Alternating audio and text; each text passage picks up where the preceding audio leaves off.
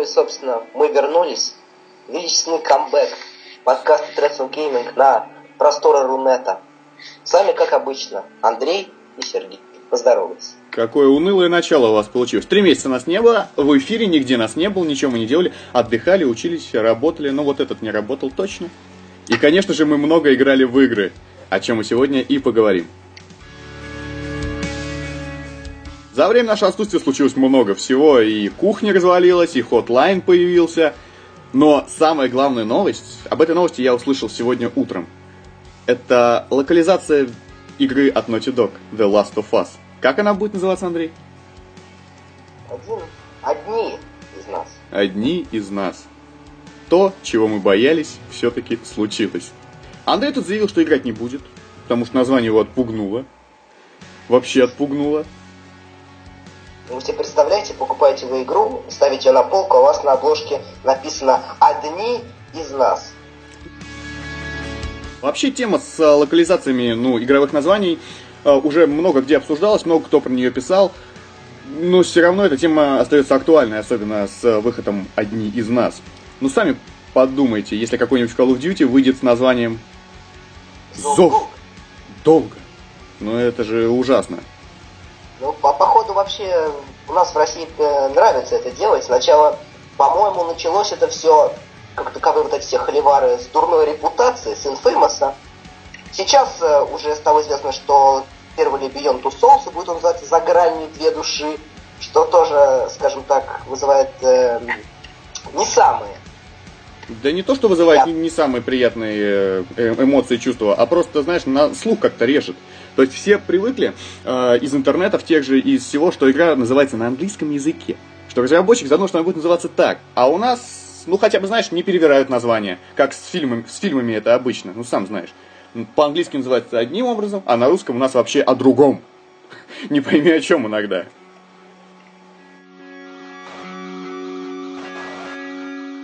Осень выдалась, как обычно, как и в прошлом году. В позапрошлом не помню, но в прошлом точно. А, выдалась очень богатой на игровые релизы. У нас здесь и Dishonored, и Assassin's Creed 3, и Hitman Absolution. Far Cry все-таки... Far Cry 3. Far Cry 3 зимой все-таки, я уже так думаю, вышел. Ну. Вот. Э, и сегодня мы поговорим об этих э, играх, Начнем мы с Assassin's Creed 3. Слово Андрею, конечно же. И вот у нас новый ноябрь, и новая часть Assassin's Creed появляется на полках магазина. Конечно, мы все понимаем, что Ubisoft нужно сдавать э, годовой отчет каждый раз и получать, собственно, деньги за это все, но, тем не менее, выпускать Assassin's Creed, как мне кажется, каждый год, это слишком. И Assassin's Creed 3 подтверждение тому, что это не идет на пользу. Ну подожди, почему EA можно выпускать Call of Duty каждый год, а Assassin's Creed нельзя каждый год выпускать? Ну, ты видишь, к чему пришел Call of Duty, да, хотя Black Ops... А, да, мы про Black Ops забыли. Хотя Black Ops 2 он даже очень ничего. Ну, не знаю, не знаю, не знаю. Но, тем не менее. Assassin's Creed 3. Он хорош буквально всем, но есть в нем три проблемки. Первое это, наверное, глюки, которыми игра просто наполнена. Никаких фатальных вылетов нету, но, скажем так, пару раз у меня герой застревал в текстурках, раза два игра просто вылетала. Иногда происходят просто курьезные моменты, но об этом я расскажу позже. Э, также проблема это тупость врагов, хотя я не играл в предыдущей части, но мне рассказывали, что это типичная проблема всех Assassin's Creed. Я играл в прошлой части. Э, а? Я играл в прошлой части, и соперники там, ну не соперники, а враги там, конечно, туповаты местами. Нет, в открытых э, столкновениях, в открытых сражениях они очень даже ничего там нападают на тебя со спины, там, ну, ничего так, в общем. А в стелсе это, конечно, да, это ты стоишь перед соперником, он тебя замечает, ты прыгаешь прямо перед ним с токсина, он начинает э, истерично вертеть головой и сразу «Where is he? Where is he?» И вот все вот в таком духе. А третья заключительная проблема, наверное, она является главенствующей, это несбалансированность сюжета и всяческих сайт-квестов, которые присутствуют в Assassin's Creed. Ну так вот, провокационный вопрос. А может Assassin's Creed 3 стать игрой года? Assassin's Creed 3, я более скажу, должен стать игрой года, потому что более явных претендентов я не вижу. Ну подожди, подожди. Ну то есть, есть Dishonored, да. Нет. Он всем хорош, но у Dishonored э, знаешь ли, несколько оценки такие смешанные. То 5 из 10, то 10 из 10. Вон Сальников 10 из 10 ставит. Логвинов э, говорит, что игра полная УГ, она ему не нравится.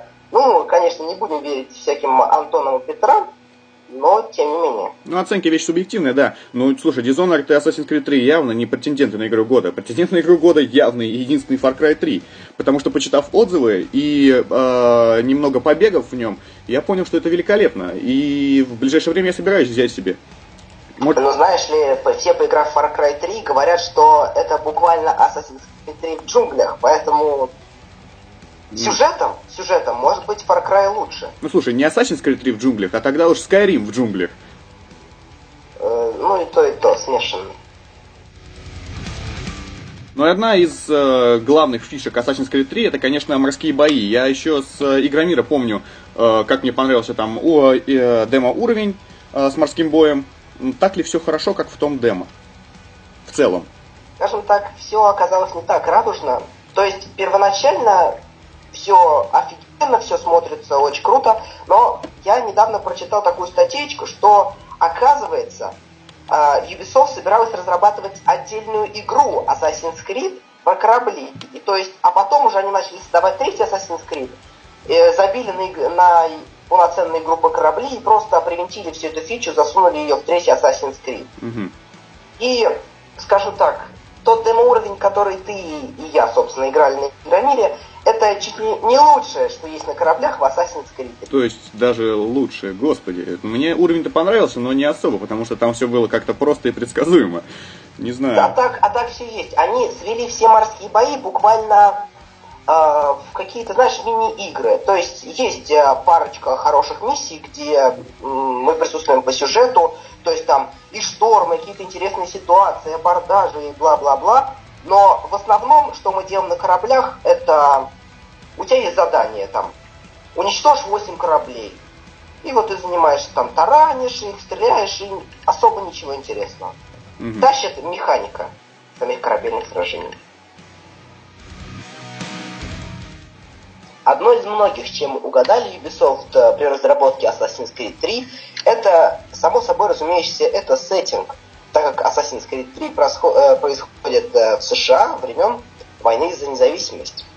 Вашингтон и все такие дела. Все круто, но, как я уже говорил, несколько не сбалансировано. То есть, например, в одной из сюжетных миссий мы должны э, участие в каком-то знаменитом сражении, я не помню в городе, честно, ну так вот, по сюжету мы его освобождаем от э, э, британских, не захватчиков, а просто от британских войск, которые там находятся. То есть миссия закончилась, мы город освободили, побегали, там поубивали зайцев, э, не знаю, там кабанов. Правда, там нет кабанов, но это не важно.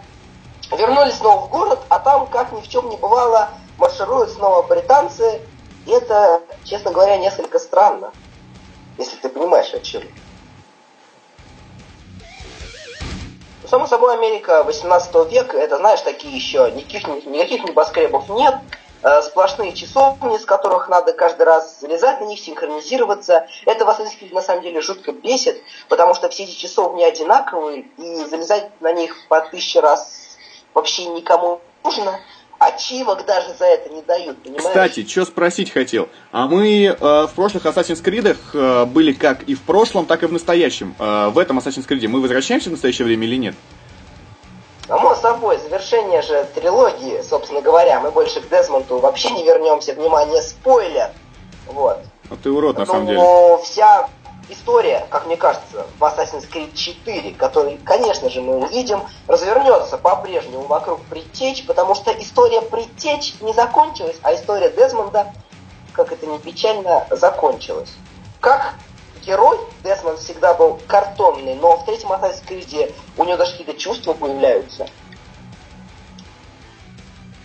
Собственно, в настоящем за Дезмонда мы проводим всего три миссии игры, где мы должны доставать специальные энергетические кубы, которые, ну, короче, я в этом на самом деле всем не заморачивался, потому что э, вот этот вот весь сюжет в настоящем в Assassin's Creed он вообще никому не нужен. И вообще, как мне кажется, сюжет в Assassin's Creed вообще никому не нужен. Но они здорово разбавляет геймплей, надо сказать. То есть э, по, после лазаний по невысоким строениям в Америке ты тут же перемещаешься к Десмонду и уже лазишь по небоскребам настоящим.